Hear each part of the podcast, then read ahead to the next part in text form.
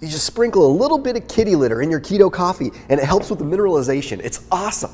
Uh, okay, you don't have to be a boring berry with your keto coffee anymore. Okay, I've got five different spices that you can add to your keto coffee to net out a different desired result with each one. Okay, we're gonna get creative, we're gonna have some fun, but most of all, you're gonna walk away from this video having a new knowledge base of what to do to level up your keto coffee.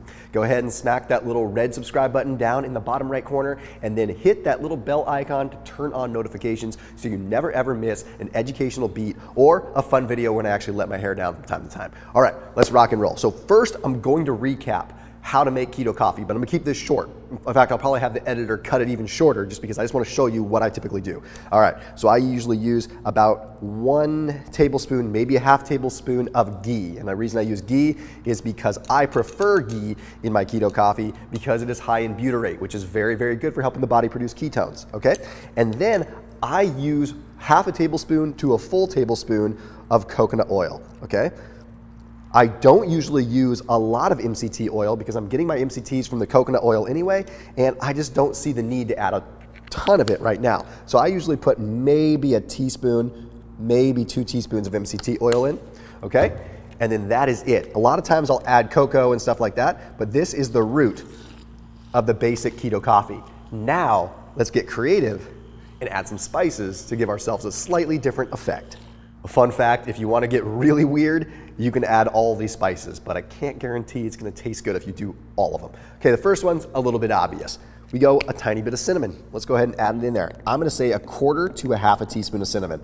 What is the goal with the cinnamon? The goal of the cinnamon is we are after more of a blood sugar response. Cinnamon mimics insulin within the body. Okay, so what that means is it helps the cell take up blood sugar. So in the morning, you typically have higher levels of blood sugar even if you're on keto because of something called the dawn phenomena. Basically, your liver dumps excess carbohydrates into the bloodstream and your blood sugar elevates and your body tries to stabilize. Cinnamon might be a tremendous way to help that. So therefore helps your cravings later on throughout the day. Plus, it tastes pretty darn good, but it also works synergistically with insulin. So it works alongside insulin and helps insulin do its job. But for you super nerds out there, it activates something called AMPK, which for lack of a better way of saying it, will help put you deeper into a ketogenic state simply because it's triggering your body's energy sensor to see that you have less energy, even if you don't really have less energy. You're kind of manipulating that AMPK pathway a little bit. So cinnamon, super fun, easy way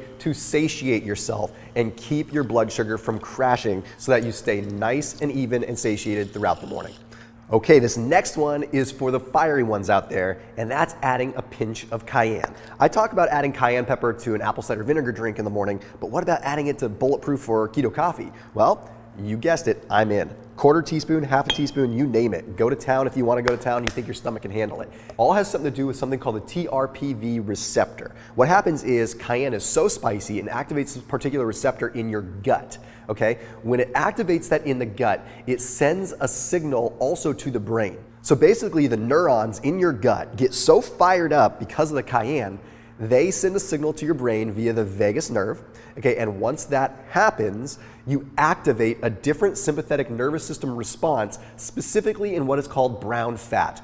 Thomas is going to Nerd Town. I'm getting weird, but what this means is brown fat is the fat that you have on your body that creates heat. Okay, it is the job of brown fat to not just be unsightly. That's not the goal of brown fat. Brown fat creates heat. We want brown fat. We don't want white fat. So what cayenne does is that TRPV receptor activates that brown fat turn on. So it's like it kind of turns on the heater. So you can actually get a small increase in your metabolism, a small increase in your overall metabolic drive by activating that TRPV receptor and that vagus nerve response. So this is definitely a way to rock and roll. So cinnamon plus cayenne if you want to have that blood sugar plus metabolic effect. Now, salt. People thought I was crazy when I first came out a couple years ago and said that I add salt to my keto coffee. Who puts salt in coffee? Well, for one, it cuts the acidity a little bit, so that's not a bad thing. So if you're stuck with a dark roast that's super acidic, go ahead and throw some salt in there. But there's a real reason. Okay, there's a gustatory nerve response with salt. It's called the NST receptor. What happens is when you're hungry or when you're in some kind of calorie deprived state, signals kind of get mixed. Okay, what that means is that when you are in that state, sometimes a sweet craving can literally be satisfied by salt because of the gustatory nerve response. It's like the best way to explain it is wires get crossed. That's not literal because we don't have wires in our body, but the signal gets a little bit confused. So if you have some salt, it can curb those sweet cravings. Now, either way, you can put a little bit of stevia in this and curb that altogether, but salt kind of covers two bases. Okay, not only does it help you out that gustatory nerve response, but it also can help out your adrenals a little bit. Now, some will say that this is pseudoscience, but there's some stuff out there that really supports it. Not saying that we need to go to town on the whole adrenal issue, but salt is going to help the blood pressure get up a little bit in the morning, which takes some of the pressure off of cortisol doing its job and could arguably modulate cortisol levels a little bit. So salt, either way, I think is a win. So go ahead and add that sucker in. Whoa, that's a lot of salt. But again, if you're on the ketogenic diet, honestly, a little bit extra salt isn't going to hurt you.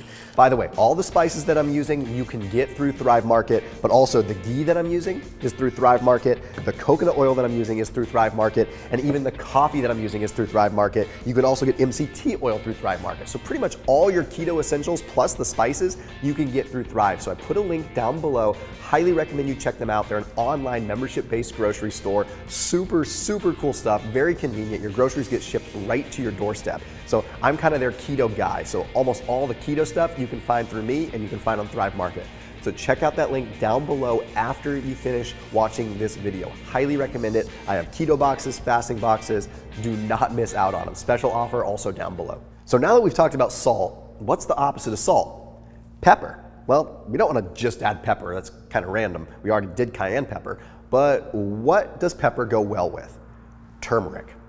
Well, taste wise, maybe a little bit, but biochemically and what it's actually going to do as far as bioactivity in your body, it's almost necessary. Okay, so turmeric is a twofold reason why I'm putting it in. Okay, again, just a tiny bit. That was what, maybe a quarter teaspoon to a half teaspoon. Even that is probably more than enough. Okay, on one hand, yes, we get an anti-inflammatory effect. It's well known, well documented with over 2,000 peer-reviewed studies. It inhibits what's called COX2 without inhibiting COX1. Okay, so basically it makes it so you get an anti-inflammatory effect without the potential negative effect on your gut. But that's not really why I'm here. The ketogenic diet is already largely anti-inflammatory, so I'm not looking for extra anti-inflammatory effect. I'm after something else. Turmeric stimulates the gallbladder to produce more bile.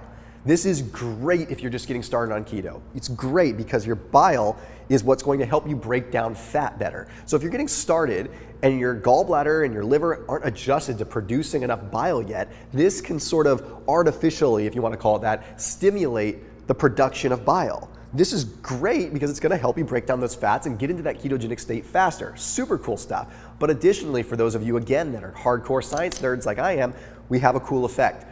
Alpha linoleic acid, which is uh, an omega-3 that you get from non-animal sources, from plant sources, right? So from flax and from chia and stuff like that, that has a very hard time getting converted into a truly usable form in your body. Turns out, turmeric helps convert that ALA into something known as DHA. Basically, it takes practically useless plant sources of omega-3 and makes them somewhat useful within the body. Heck yeah, we need more power out of the fats that we're consuming. So heck yeah, let's rock. Black pepper contains piperine, which sort of disarms the liver and it allows the liver to process the curcumin and process the turmeric so you can actually utilize it in your body better. That's all we're using with the black pepper. We just want that. We just want it to help out the activation of the turmeric. I'm gonna mix this up. I'm making a heck of a cocktail here.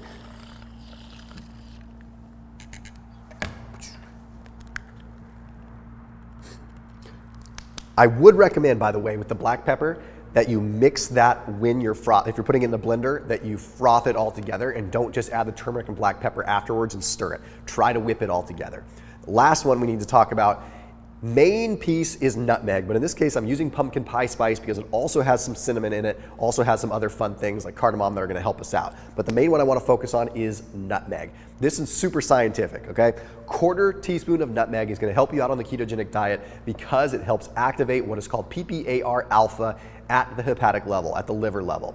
That essentially means it's helping you out in a genetic way to allow your body to utilize fats better. It also helps produce what are called neolignans, which again, help you utilize fat. So we're looking really at more of a genetic level here. So it's kind of a complicated thing, but the big thing is nutmeg tastes awesome. And if you want to just well round it out, just go ahead and use pumpkin pie spice and get the whole enchilada with the cinnamon, the cardamom, and the nutmeg and get a whole world of effects.